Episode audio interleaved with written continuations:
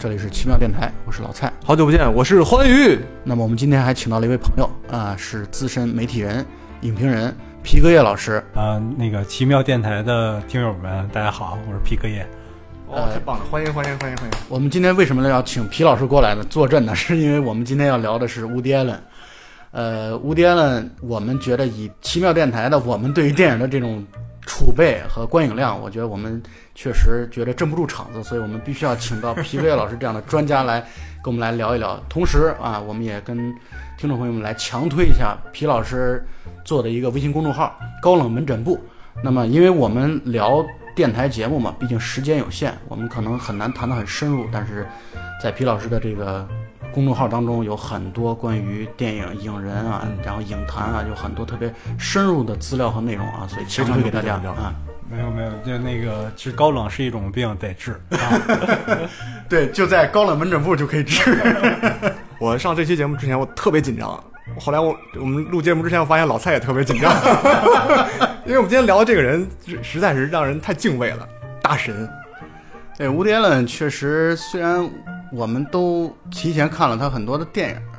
但是根本不敢说看的多，就属于 就是跟别人比起来，算看他的电影算已经算很多了。欢愉大概看了十几部，我也差不多十几部。那所以按照惯例，什么老蔡按照年代表给他背一下。他一共拍了多少片？现在？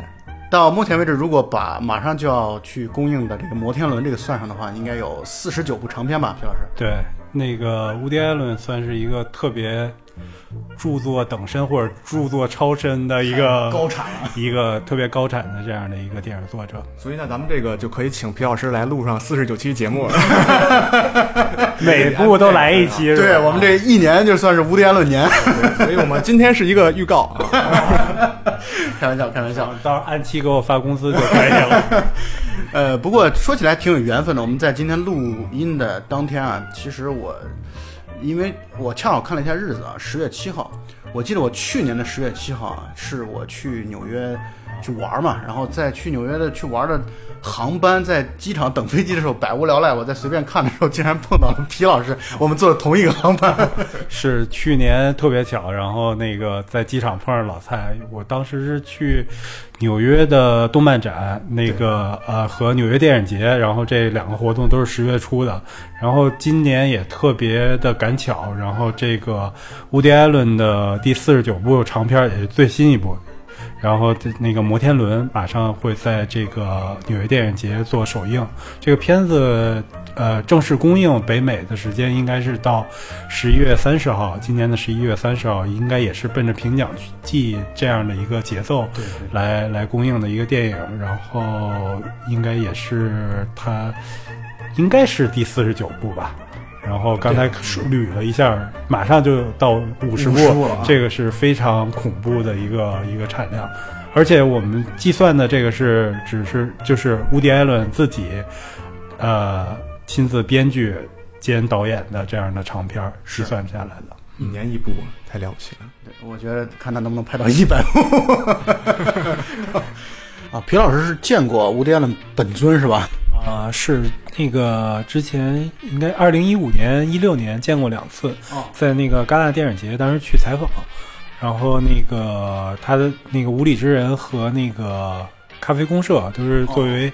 那个开幕片儿非呃不是呃非竞赛的展映单元的那个电影去参加的。跟那个电影里边形象一样吗？呃，有相似的地方，也有不一样的地方。它是一个，因为呃，都是在那个发布会，就是他的官方发布会。因为乌迪·艾伦，你要是专访的话是收费的，是非常贵的一个人，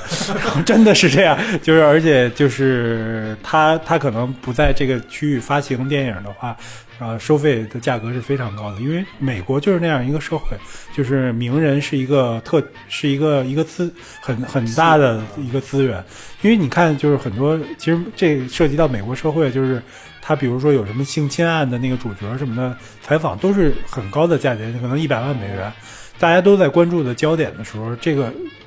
其实大家都关注，所有媒体有竞争的时候啊，它实际上是一个采访的资源。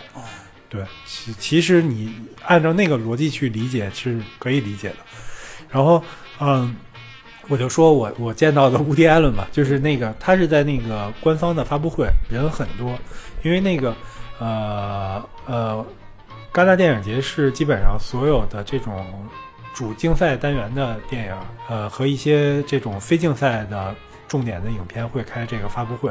然后乌迪艾伦是我见过的发布会去的记者人最多的。哦，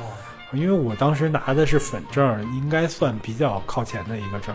然后这个每次我第一次去排队，很早去排队都没有排上，因为我是想见一下活的乌迪艾伦，因为毕竟他所有电影我都看过。然后一个乌迪艾伦，就是就是呃，虽然不能面对面的交流，不是专访，但是有这样一个机会，也想去看一看。当时发布会人特别多，然后乌迪艾伦来了以后呢。我感觉就是一很瘦瘦小小的一个老头儿，真的就跟电影里的那个形象很像，颤颤巍巍的。然后，呃，那个我觉得他还是一个怎么讲，说话，呃，他基本上有，我觉得他还是有那种社交恐惧症，有有一点那种感觉。因为他呃，当时坐下来以后呢，那个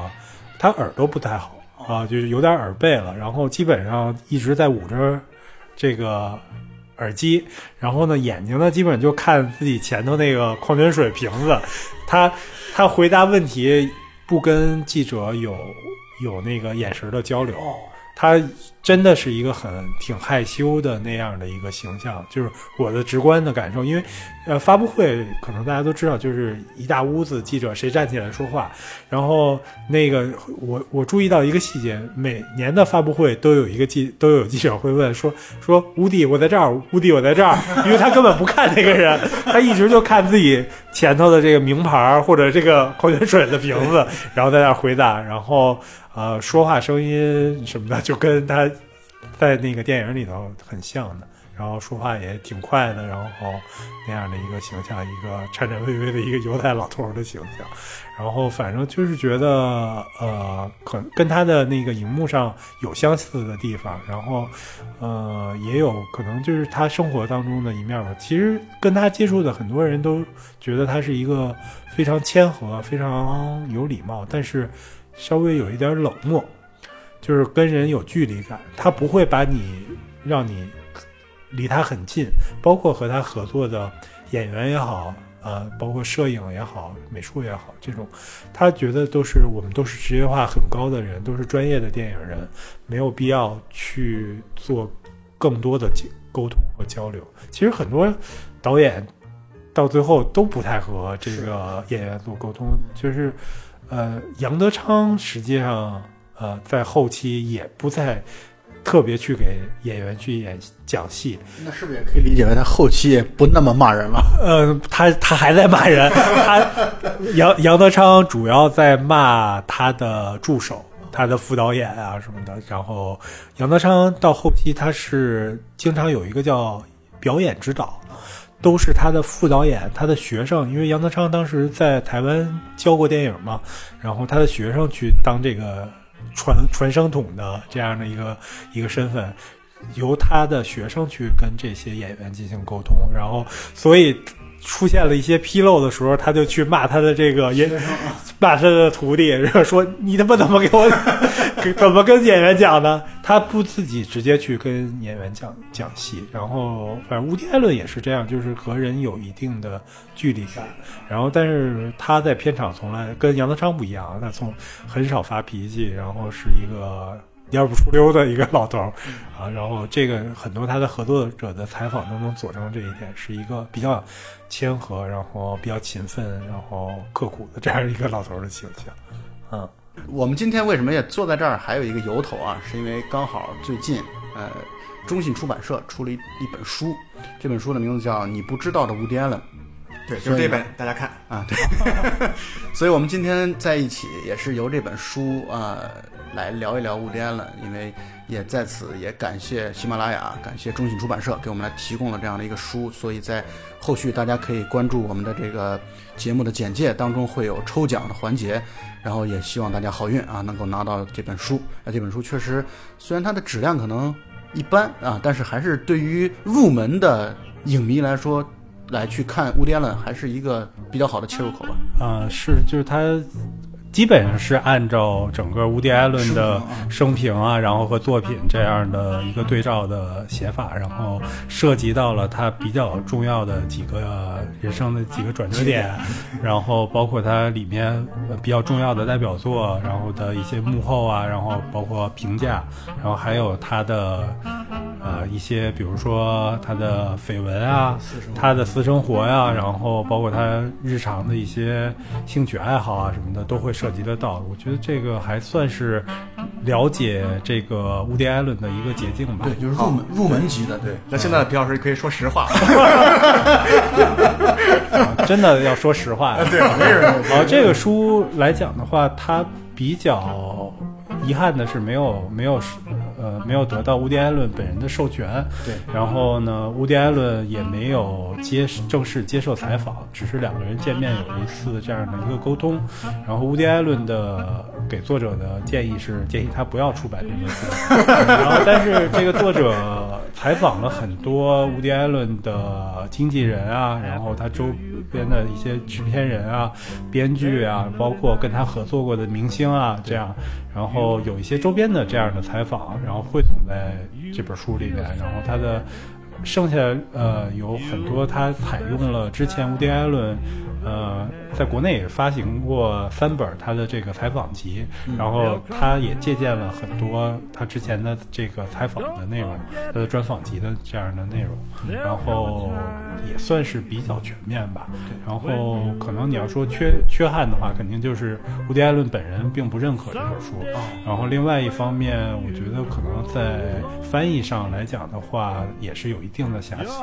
然后可能有一些，比如片名啊，然后人名的习惯用法上有一些有一些出入的地方。和我们传统所了解到的一些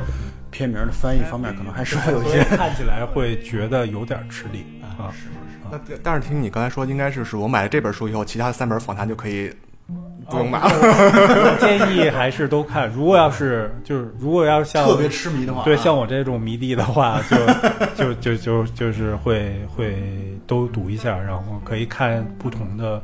呃东西。因为之前的三本采访集来讲的话，也是有不同的侧重点。呃，有一本是这个呃呃瑞典的一个导演，然后和他的一个对谈，然后按每部片子这样的节奏来谈。因为他因为那个采访者是一个本身是个电影人，然后拍过很多纪录片，也拍过剧情片儿。他他们沟通上可能是电影人和电影人之间的一个沟通，然后而且他也很了解伯格曼，他本身是瑞典人，是瑞典电影圈的一个人。然后伯格曼又是对乌迪艾伦影响特别大的一个大师，这样的这样一层关系。然后本身乌迪艾伦实际上是是对北欧文化有一种非常崇拜，然后 心驰神往的那种感觉。所以那本书，我觉得他谈的很多地方都还非常真诚，然后非常就是广告够偏了啊！是啊，没关系，没关系。然后没有没有，这是我台态度，我觉得这才是代表了我们的态度。啊，然后另外还有一本是应该是呃那个人叫 Eric Lex，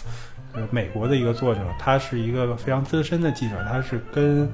呃乌迪艾伦基本上是从最早从香蕉那个时代就开始有关系啊，对，已经是生活中很近的朋友，他整理了一个二十多年的一个采访的哦这样的一个集子来整个我比呈现的比较完整，然后他各个各个时期的乌迪艾伦的一些想法呀、什么的都会涉及得到。啊。嗯，对，但不管怎么样，我们确实是觉得这个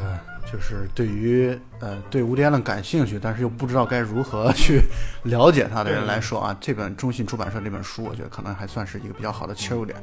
但是归根结底，他到底是一个电影人，所以我们肯定还是要从他的电影，包括他的电影作品当中去出发。那么，我就像我们说的，他到目前为止已经有四十九部 长片了，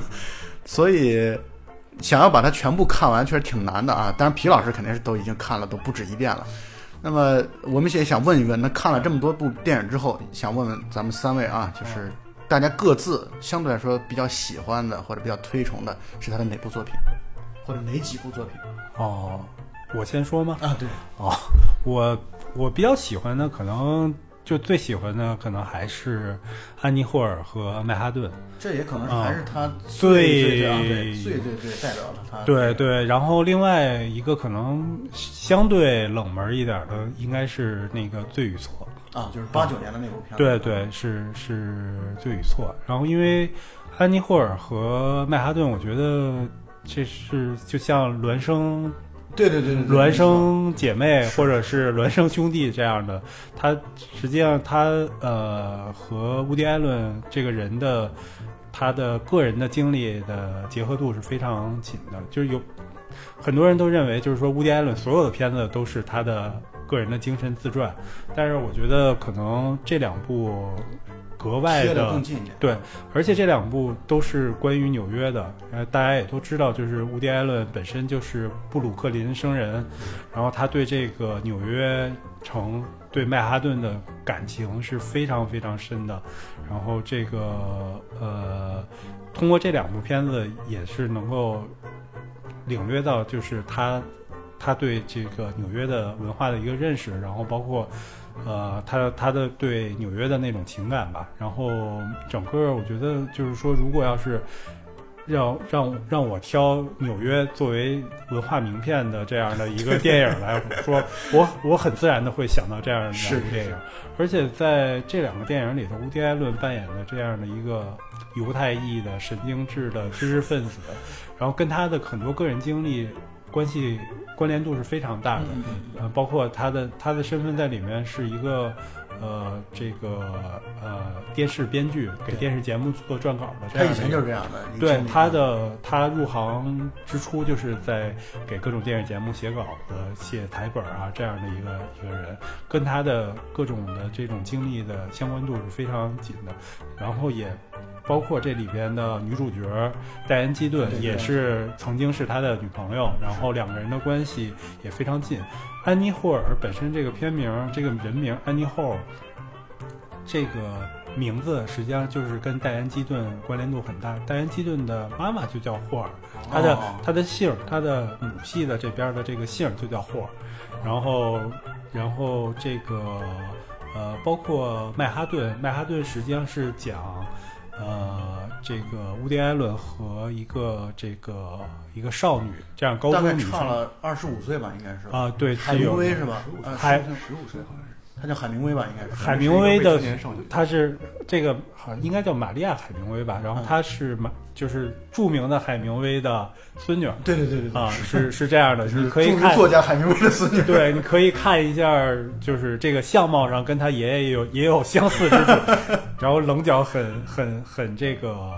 很硬朗的这样的对，不算是一个标准上的美女啊，应该对，然后另外一方面，我很喜欢这两部电影的原因，是因为我特别喜欢它的摄影，然后尤其是曼哈顿是用的黑白胶片来拍的，对，然后是由我我认为是好莱坞历史上最重要的一个摄影师做摄影指导，这个 Golden Willis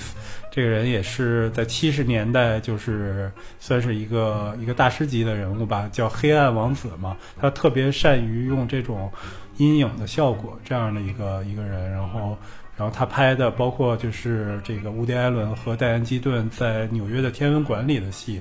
然后两个人在那儿谈情说爱，然后旁边都是各种大的星球的模型，嗯，然后只有黑白的这种光影的效果。这个包括大家都知道，就是他们坐在这个这个布鲁克林桥下的这个这个长凳上，然后的那个剪影，这都应该算是经典画面啊。对，都是经典画面。然后我觉得可能就是这两部电影，无论说在它的创作层面，还是比如说它的美学层面，都达到了就是乌迪·艾伦巅峰吧，应该是。算是比较高的一个一个一个地方。然后可能对与错来讲的话，也是乌迪·艾伦创作的另外一个方向吧。他一直对于这个陀思妥耶夫斯基的这种罪与罚的这种题材，他是很感兴趣的。呃，这部是比较早的，它实际上是讲的这个，讲的是一个有关于情杀的这样的一个这样的一个题材。它讲它的主人公是今年，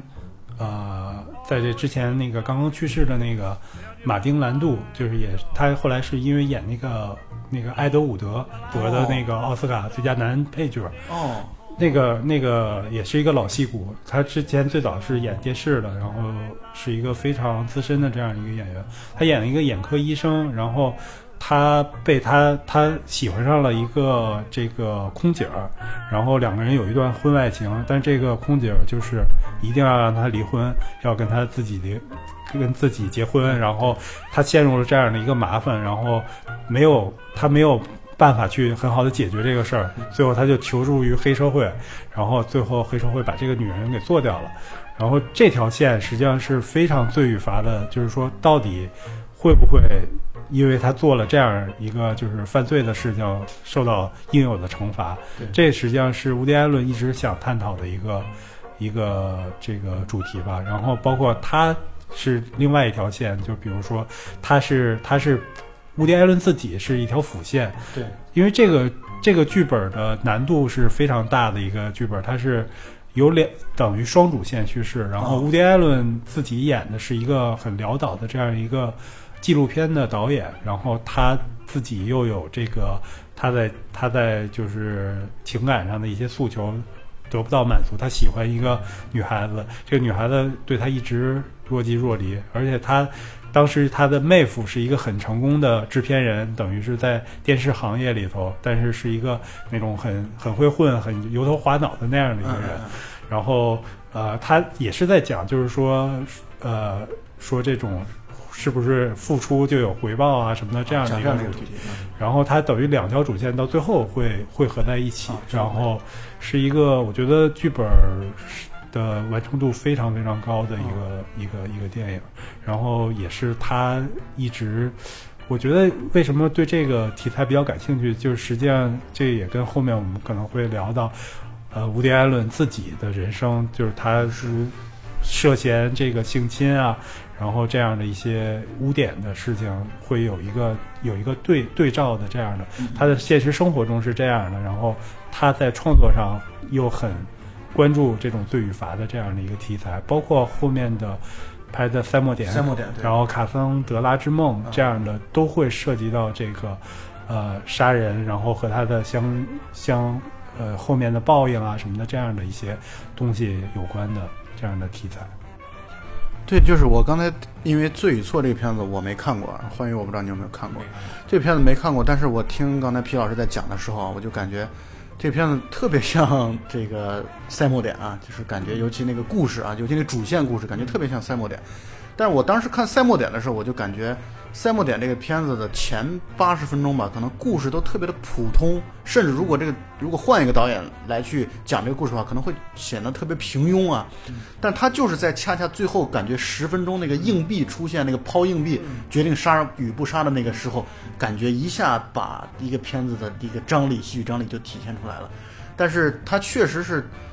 他喜欢的元素有很多，比如说伯格曼，比如说费里尼，然后包括德西卡，他很多的元素。托伊斯托耶夫斯基他一点从来都不避讳谈这个东西，所以他很多电影当中都出出现这样的一些元素啊。这个确实是皮老师的选择。那关于你的打分呢？呃，我可能也是喜欢安妮霍尔。然后第一次看安妮霍尔的时候，我觉得其实内心是有 有抗拒的，因为那是他里面就是上来一个就是小小个子男人在那喋喋不休，然后台词太多了，然后我又提交一无数我听不懂的人名儿。但是这个片子看完以后，嗯，就整个人就瘫在沙发上了。然后后面就是越看越喜欢，看过很多遍都越来越喜欢，然后以至于丹基顿那时候是我很长时间的心中的女神。应该是很多人的女神吧，戴安基顿。戴安基顿，我觉得在七十年代真的是一个无可替代的一个女星吧。然后，包括她也在，就是她在银幕和银幕上和银幕下，这样也是一个就是入戏很深的一个女人。包括呃，大家也都知道，乌迪·艾伦和她是大概交交往过三年时间。对，然后在七十年代，他后来又和这个阿尔帕西诺，他因为他在《教父》里头演的就是阿尔帕西诺的老婆，然后容易入戏了。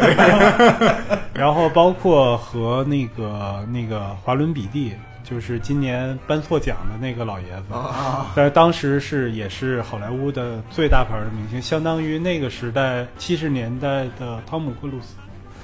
这样相当于七十年代的汤姆克鲁斯的这样的一个地位吧。其实华伦比蒂当时也是就是。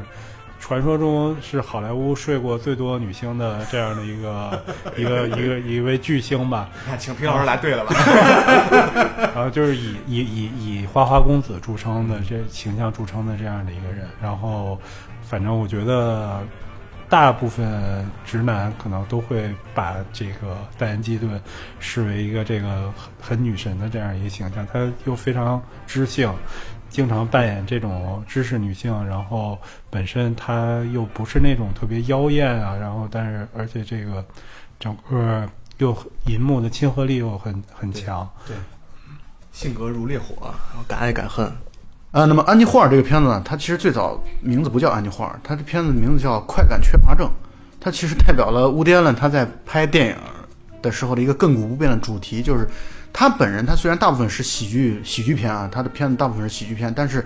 他的本人其实是一个悲观主义的一个人，然后他也和他自己的个性呃有很大的一个关系，所以他总是要讲到的主题就是这个，其实所谓的爱情啊、快乐啊、幸福啊，都是稍纵即逝的，都是很短暂的，这个可能是他电影当中一个特别持久的一个主题。那么我个人特别喜欢他的电影是《开罗紫玫瑰》，嗯，就是《开罗紫玫瑰》是。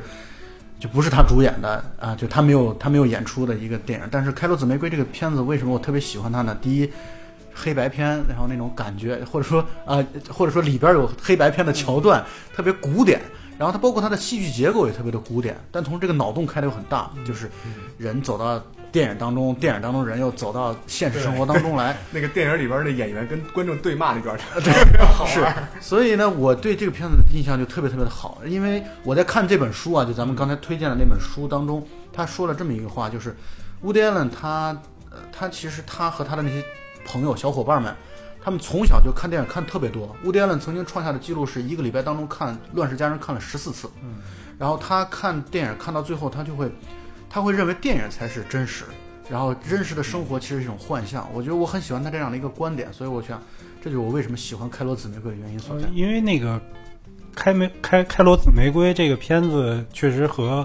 乌迪·艾伦童年的记忆是紧密相连的。他那个电影院，呃，就是就是在布鲁名了，后来是对，就是就是取景地就是在布鲁克林，然后就。那个电影院就是乌迪·艾伦小时候经常去的一个电影院，他只不过在拍的时候又重新装修了，然后改了一个名字。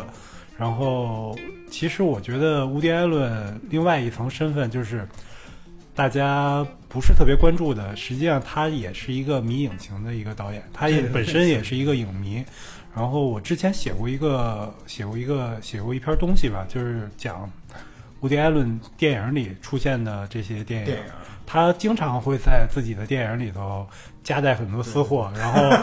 他的电影里头经常出现电影，就包括当然《开罗紫玫瑰》就是关于电影的电影，它是讲一个这种大萧条时代一个失意，就是失意的非常失意，然后饥寒交迫的这样的一个家庭主妇，她唯一的慰藉就是去看电影，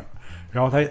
她因为就很爱这部《开罗紫玫瑰》，看了好多遍，看的实在是太多了，结果最后这个。电影的男主角从荧幕上走下来，真正跟他发生了关系，这样的一个故事，就是这个是可能有可能，我我觉得是这个伍迪·艾伦最迷影的一部电影。是是是是是，所以，所以我特别喜欢这个电影，因为我觉得这个电影就代表了一种对，就是电影原教旨主义者的一种。对，然后我记得他应该是在最后结尾，就是这个米娅·法罗演的这个这个这个家庭主妇，最后。也是在电影院里头看电影，然后落泪。嗯，然后那个那个电影最后是放的是那个阿斯泰尔的礼帽，就是大家知可能没有看过那个电影，但是海报你们一定见过，在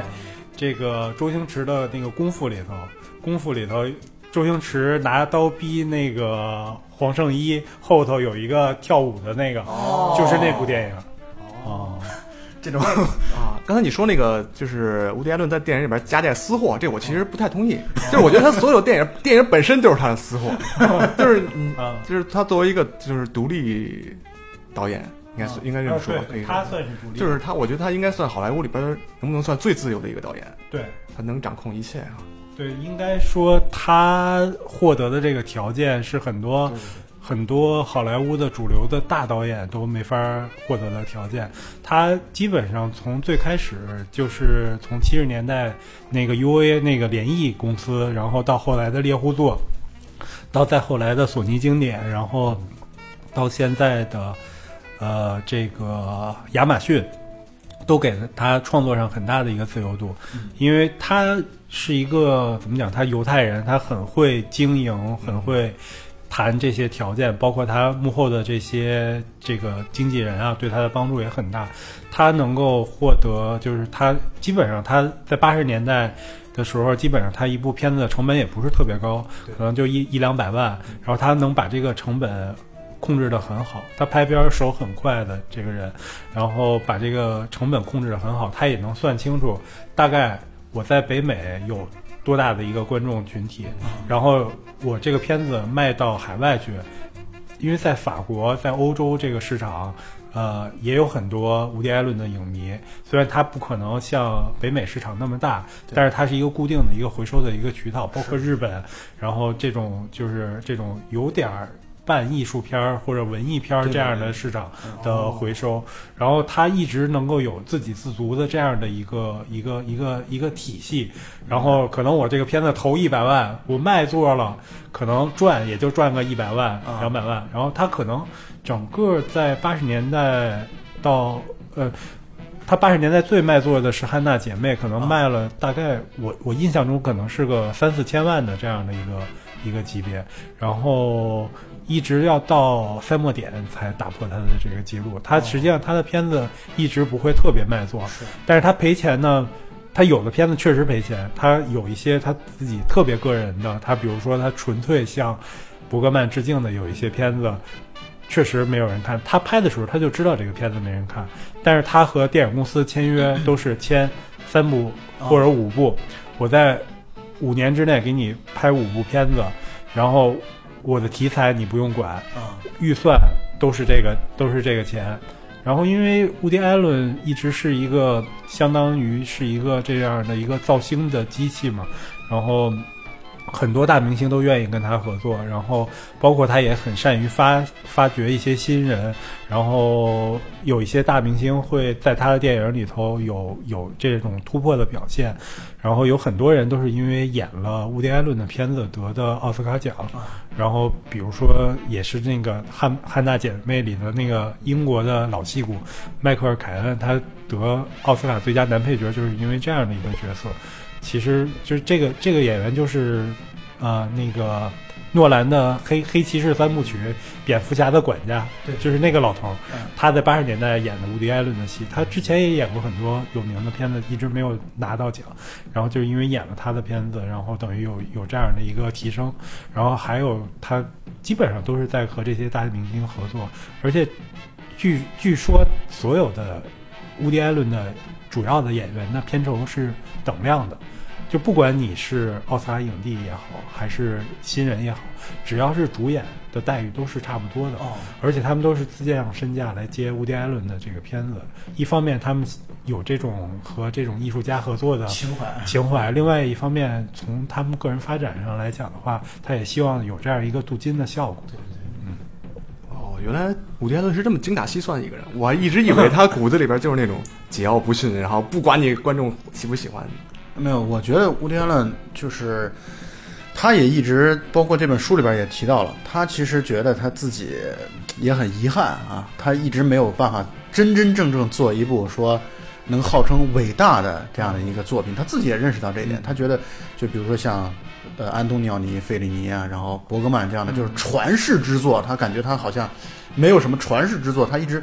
很清楚这点。但同时，另外一方面，就像他的犹太人的这种本质，就是我拍片子，我一定确实就是要精明，我就是要，要是把它作为一个商品，我一定要至少大部分、绝大部分我要赚到钱的，我不可能说我这个东西是赔钱，为了实现自己的艺术追求或者理想。所以他的片子很难界定到底是商业片还是到底是文艺片，很难去界定这一点。我我感觉他呃本质上还是偏作者电影更多一点儿，只不过他不是那种纯艺术片儿，不是像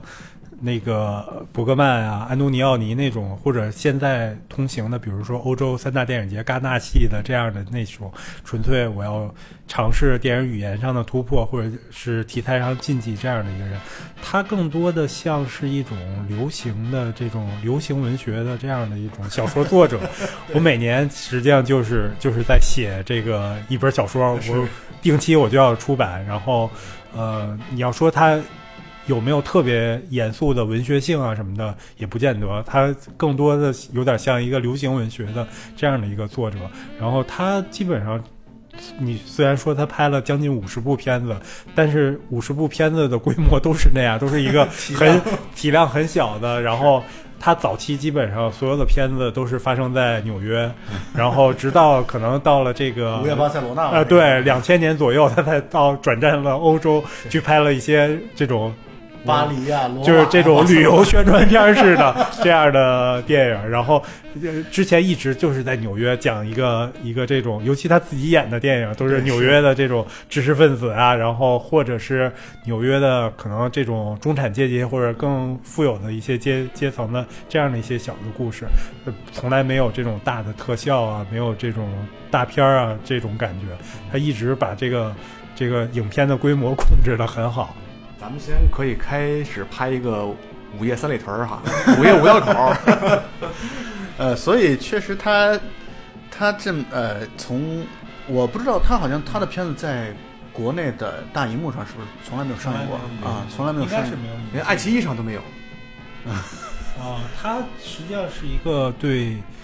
呃电影的格式什么的很龟毛的一个人。虽然他不是特别懂技术，电影技术这块儿，然后他呃是是就是这个人很神经质，然后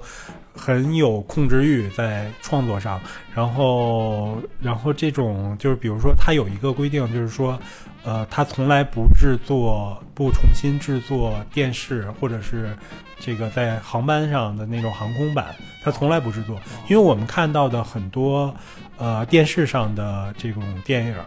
或者是在飞机上看的电影，它是为了比如说规避一些呃分级啊，规避一些就是宗教啊或者什么的要进行删减，然后无迪艾伦是不允许的。它是禁止做不同的版本，它我的片子拍出来就是这样，你只能按照我的这个片子去去播。他也可能在对于流媒体或者什么的这样的，他也有他的一些想法或者怎么样的这样的一个人。所以我觉得他也这也其实就是从他的早期经历当中也能够看得出来，他最早其实是一个段子呃段子手，最早其实真是一个段子手。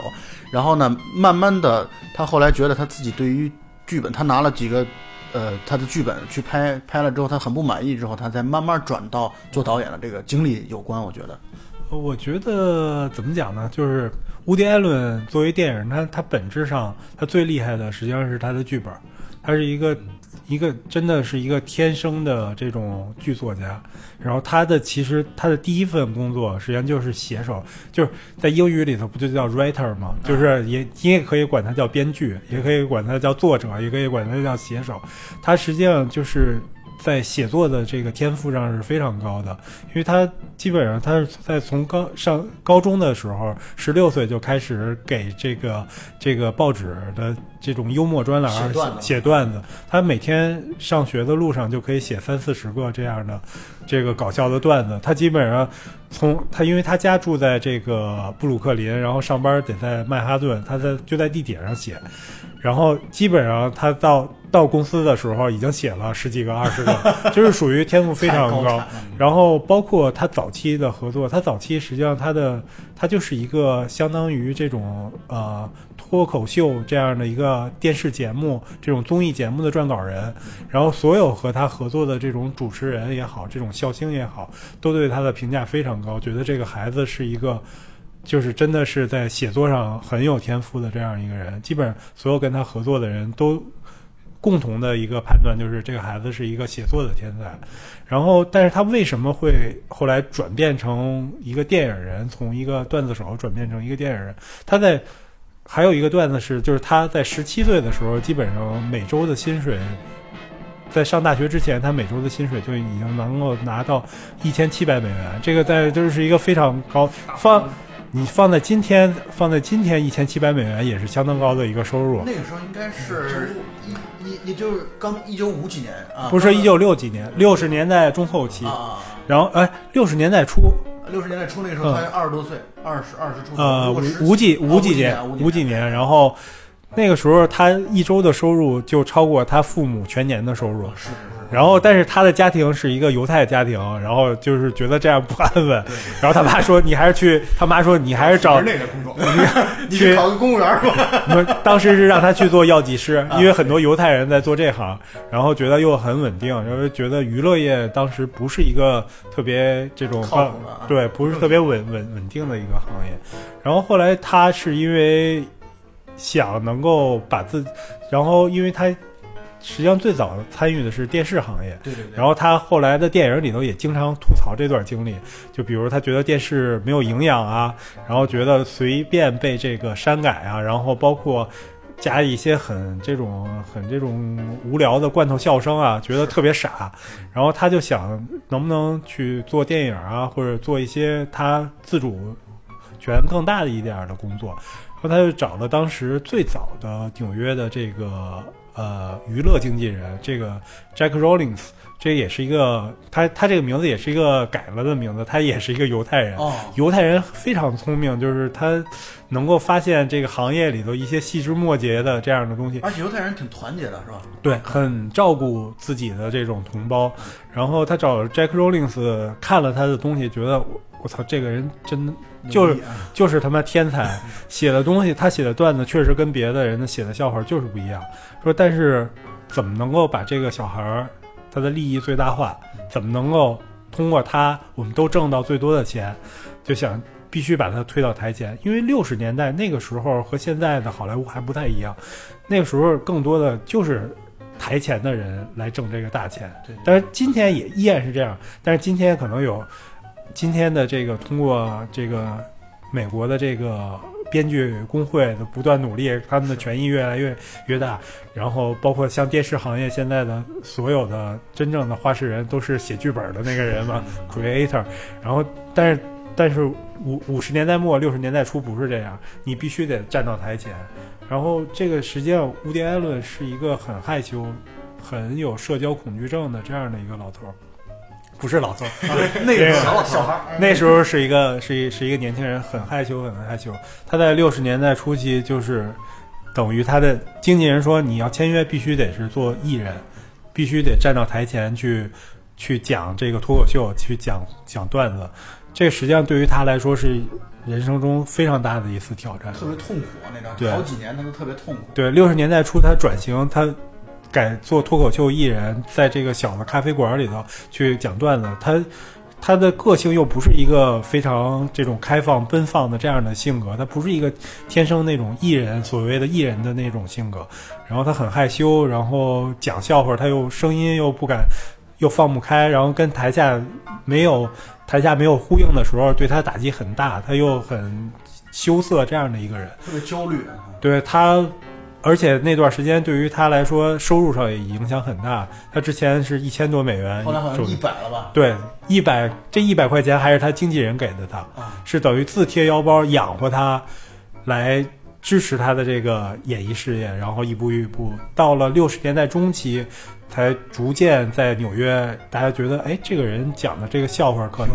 和别人都不一样。他他塑造的一个形象，就是他早期在荧幕上的那个形象，是一个瘦弱的，然后这种犹太知识分子，特别这种特别弱屁的这样的一个小人物的这样一个形象。所有的笑话都跟他自己的经历、他自己的形象很吻合，这样的一个人。然后所以说他实际上是是这样一步一步，然后。他当了脱口秀明星，上了很多的电视节目，然后又被电影界发掘，然后邀请他去拍拍电影。当时七十年代那个时候还是大片场制，你这个真正的这种编剧或者是导演呢，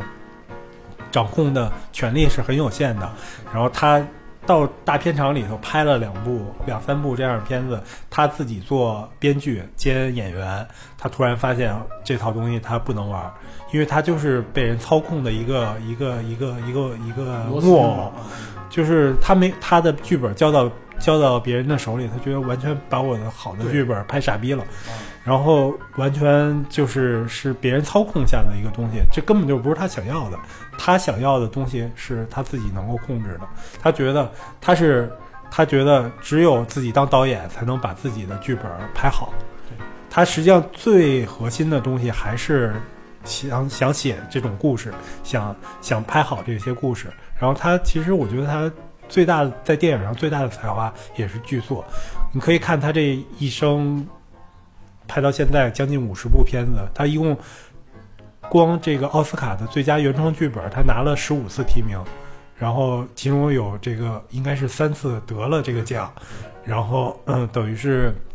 剩下还有十二次是提名，这个应该是前无古人后无来者的一个一个记录，因为你也活不过他嘛，就是因为他有这个这个乌迪艾伦家族有这个长寿的基因，然后这个确实不是一般人能比得了的。这个他爸活了一百岁，他妈活了九十七岁，然后而且他特别注意保养，生活特别有规律的这样的一个人，完全有可能他是成为一位百岁导演，这都是有可能的。嗯对，所以他经历确实还是，首先经历很传奇，然后同时他自己的个人的精力又特别的旺盛。嗯就是你说他那些写的那个剧本，确实你交给别的导演也没法拍，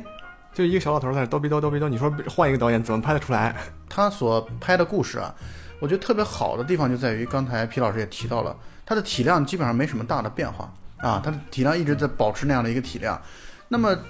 长达四十多年的时间里，一直保持同样的体量，同样的或者说甚至主题很多时候都是相对来说比较窄的，没有什么大的改变和创新，又没有加入什么视效啊、这些音效啊等等这些现代的元素在里边，就是去讲一个故事。这种故事就是他可能一直感兴趣的这样的故事的类型，然后能够坚持这么多年还长盛不衰，可以说啊，在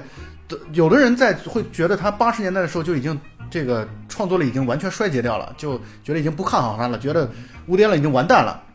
甚至七十年代末的时候都已经有人提出这样的观点。但他在 进入二十一世纪之后，感觉好像 又迎来了新的这种爆发，对，是。可能都是第 N 春了，都不知道第几 第几次了。他确实是非常了不起的一个人，而且这个人，他好像和奥斯卡的缘分还是挺深的。但是好像他跟颁奖礼一直在抵触从。来不参加。呃，对他，乌迪艾伦有一个理论吧，他觉得那个电影不是体育比赛，没法儿争出谁是第一，谁跑最快。文无第一，武呃，对他一直是觉得是这样，而而且乌迪艾伦来说，他是一个在艺术上很清醒的一个人，他知道自己的格局在哪儿，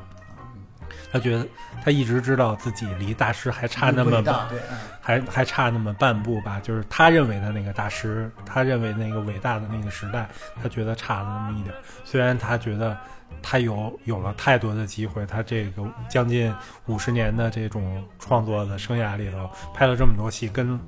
所有这个时代每个时代最厉害、最顶级的电影人合作，然后他觉得自己老是差那么一点儿。然后，呃，他跟跟这个奥斯卡确实是有一个很深的一个渊源吧，就是因为我也说了，就是乌迪艾伦是一个就是生活非常有规律。他从七十年代开始就他因为玩爵士乐队嘛，他是吹单簧管，而且他是这种传统爵士乐的这样的一个乐手，一直从从中学的时候就开始喜欢爵士乐，喜欢老的这种爵士乐。然后从七十年代他就开始固定演出，每周一在这个纽约的一个饭店固定演出，然后基本上是这个没有没有例外，除非他在拍电影。或者去国外参加影展，剩下的他一定一定要在这个纽约吹这个单簧管去。然后，因为大家都知道，这个这个奥斯卡颁奖礼是在这个西岸，是在美国的西岸洛杉矶办，而且是周日的晚上要很晚。然后他要，而且有涉及到时差，然后又又他又有飞行的这种恐惧，然后所以他很很不喜，他他之之前就从来不去参加这个奥斯卡的颁奖礼，包括安妮霍尔当时是一九这个应该是一九七七七年。的颁奖礼，然后他是最大的赢家。啊，最佳最佳影片、最佳导演、最佳原创剧本，然后包括最佳女主角，然后乌迪·艾伦本人还因为那个片子拿了唯一一次最佳男主角的提名，然后这样都没有去，然后他这呃这五十年来一共得了四个奥斯卡奖，他本人不算那个最佳影片，最佳影片是颁给制片人的，然后得过应该是三次这个哎。应该是三次最佳剧本，然后一次最佳导演啊，这样的一个成绩，然后一次都没有去过。但是唯一有一次例外是在两千零二年，呃，他作为一个特邀的嘉宾出席了这个这个奥斯卡的颁奖礼，然后之前也没有任何消息说乌迪·艾伦会去，大家都认为乌迪·艾伦打死都不会去，他第一瞧不上。第二，他有自有自己的自己的安排，是因为两千零一年这个呃九幺幺事件，然后对这个这个纽约是一个毁灭性的打击，然后包括很多人原来希望在纽约去旅游啊，或者说希望在纽约拍电影，都选择在这段时间避开。然后这个时候，呃，奥斯卡做了一个短片儿，就是来。整个来激励一下、缅怀一下这个这个悲剧，然后激励，同时激励纽约人或者美国人的这样的一个挺主旋律的一个环节。对，然后邀请伍迪·艾伦去。伍迪·艾伦当然就是这是他唯一一次。然后那一年他没有任何提名，然后然后他还拿这个开了玩笑，然后他他穿着礼服去了。这个当当时他一出现在台上，底下所有的大伙都起来鼓掌，就是觉得觉得。觉得这个是一个非常特别的一个环节，因为这个人他实际上对于奥斯卡这种的名利心是很淡薄的，嗯，因为他知道有更高的有有更更高级的东西在，然后他他他能看到那个东西。然后他在零二年的奥斯卡颁奖礼上是不是还有一段著名的脱口秀是吧？对对，那个是一个呃挺有意思的一个脱口秀。他首先他就是呃打了很多岔，就是。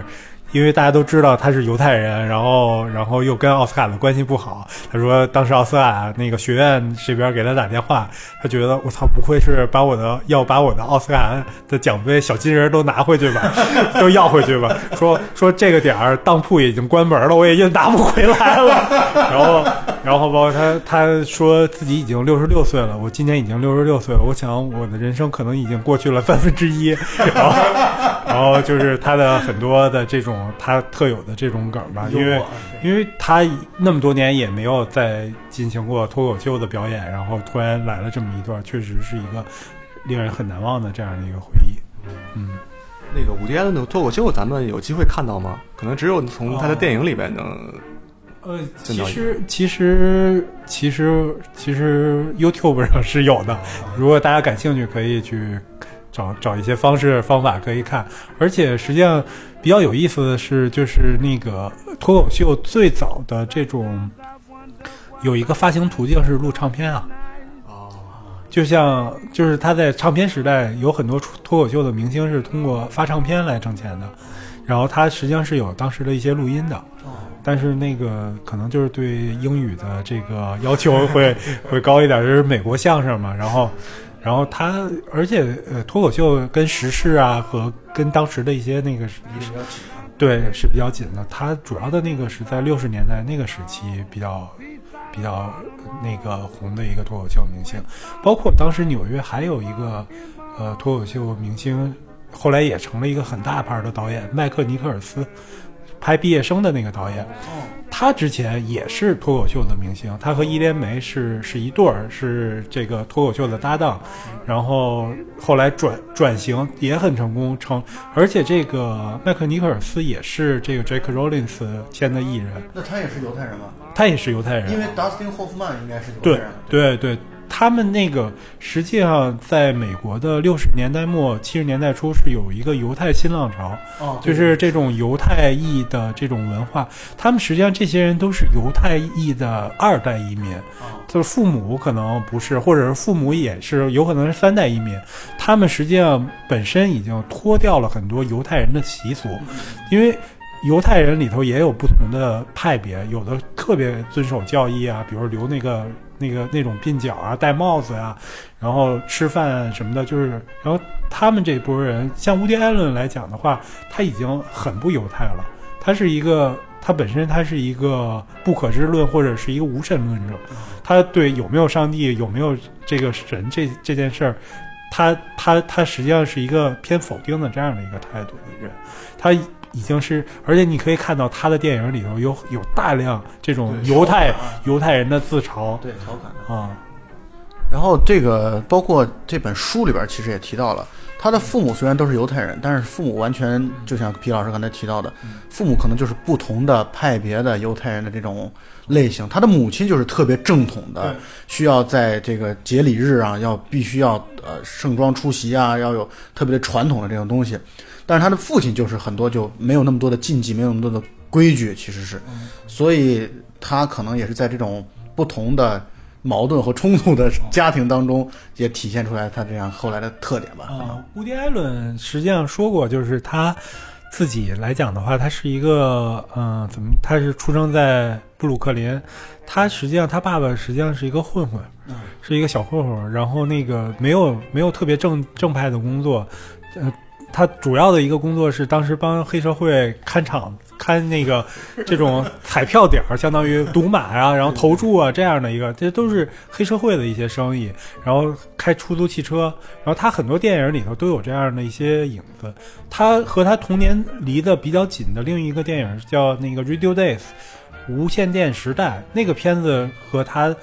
他的成长环境是很近的。他那个里头的爸爸，那个一家之主，就是讲是也是一个开汽车的，然后也是这种犹太裔的这样的一个他的成长环境，就是讲这个他是三几年生人，四十年代这种二战的背景，它里头有一群小孩儿，就那个时候美国因为也在二战时期，都以为这个德国的潜艇会过来，然后有这样的一个有这样的一个威胁在。他好像最后那个片子我我印象不是特别深了，好像最后这帮小孩真的看到了一个潜艇浮上来，是就是他那个片子是讲他童年的一个记忆。然后他后来，乌迪·艾伦说，实际上他塑造的银幕形象和他本人实际上是反差，实际上是挺大不一。样的啊。对，比如说大家都觉得他是一个弱不禁风、很瘦弱，然后这种特别笨手笨脚的人，实际上他的运动神经很发达，特别喜欢体育，然后跑步很快，然后会打棒球，然后他曾经在上中学的时候。曾经考虑过是不是要去做职业的这种棒球的选手，然后跟形象确实呃对对 他实际上他他实际上是这个肢体的那个能力是很强的，他不是一个纯粹的书呆子。他他也很困惑，就因为他近视戴了个眼镜儿，所以大家都以为他是个知识分子。他说他实际上他他最他最能演好的一个是这种。知识分子和他后天的这个和他后天的这种职业的轨迹是有关系的。他后来进入了电影行业，进入了电视行业，接触的文字工作呀、表演工作。然后，但是他爸爸又是一个这种混混。他说：“我其实很很会演这种混混，因为我这种小流氓 对，因为他小的时候都接触到是这样，他就他演过混混吗？演演过演了好几次，那个那个就是叫我我很喜欢的那啊个业余业余小偷啊业余小偷业余小偷就是演一个混混，就是演一个这种游手游手好闲。那个他说那个就是参考他爸爸的形象，就是那样的一个老头，然后成天想着，哎呀，这个能捞偏门，能这从这儿偷点儿，从那儿偷点儿，他是去挖那个挖那个地道吧，然后结果莫名其妙的，然后盘了一个店，然后他老婆的那个卖饼干，卖饼干，然后 进入了上流社会。然后那个实际上也有对他自己经历的一个一个反讽吧。他确实后来有这种阶层的提升啊，就直接从中产到了这种权贵阶层，到了纽约的首富。他他毕竟是住在这个纽约中央公园旁边顶层公寓的这样的这样的一个是属于纽约最富裕的这样的人群。他倒称得上。所以，乌迪·艾伦他在荧幕当中的形象和他个人的这种其实个人的呃呃个人的特点，其实是有很大的反差的。呃，包括他在电影当中一个持久的主题，就是对于女人的这种或者女性的这种呃偏好也好，或者不断的追求也好，他会有这个东西。那么，他其实和他的现实生活可能也会有很多的反差偏差。他的个人的生活当中的，在和女人交往当中有很多的八卦，但是我们现在现在时间确实已经很长了，所以我们可能要制片人在催催我们去吃饭了，那么我们就留待下期再讲。啊，把精彩的或者说带色儿的留在下期。太期待了。那也请包括、嗯包括到底无敌艾伦是不是恋童癖这个话题，应该也是很多人关注的。然后也请大家关注皮老师的公众号“高冷俱乐部”。再见。高冷门诊部，是给你治病哦 的。门诊部，我先进，我先挂号。嗯，好，那么再见了。好，再见。I was at an art movie theater, a little tiny cinema in Manhattan where they just show foreign films and they sell paintings in the lobby if you want it, you know, and they serve pre-Columbian coffee, you know, really. And the ushers are all there on Fulbrights, you know, they're sent to study. And when I was a kid, I used to go to the movies on Saturday afternoon and we used to watch The Bouncing Ball and sing By the Sea or Take Me Out to the Ball Game or something. And at the art movie theaters, you see a group of hardcore fanatic intellectuals, bearded, silver earrings, leotards. They're watching the bouncing ball and they're singing Gregorian chants. so I see a film by Ingmar Bergman, very Swedish and surrealistic, and with it there's a short subject called Vistavision Visits the Faroe Islands. These are islands off Denmark and Sweden, and in Denmark and Sweden they're very sexually progressive. They have mixed nude bathing and they teach sex education in school. It's like a wild, swinging country. Everybody scores. You don't have to be tall. I always get the impression the American cops are going to knock on the country and say, All right, Sweden, we know what you're doing in there.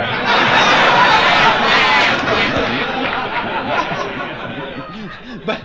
like every society, they have to have something in these islands that they're ashamed of. And they're not ashamed of sex, they like it, but they are ashamed, oddly enough, of eating food.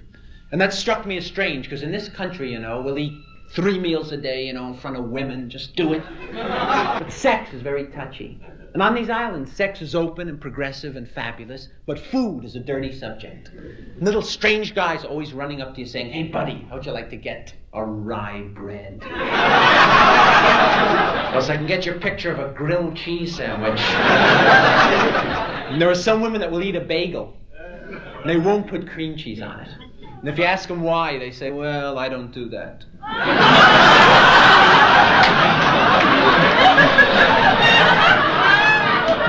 they showed in the movie, in fact, a man on a convention checked into a hotel, and the elevator operator fixed him up with a mixed green salad. and he ate the salad in the middle of the night, you know, and he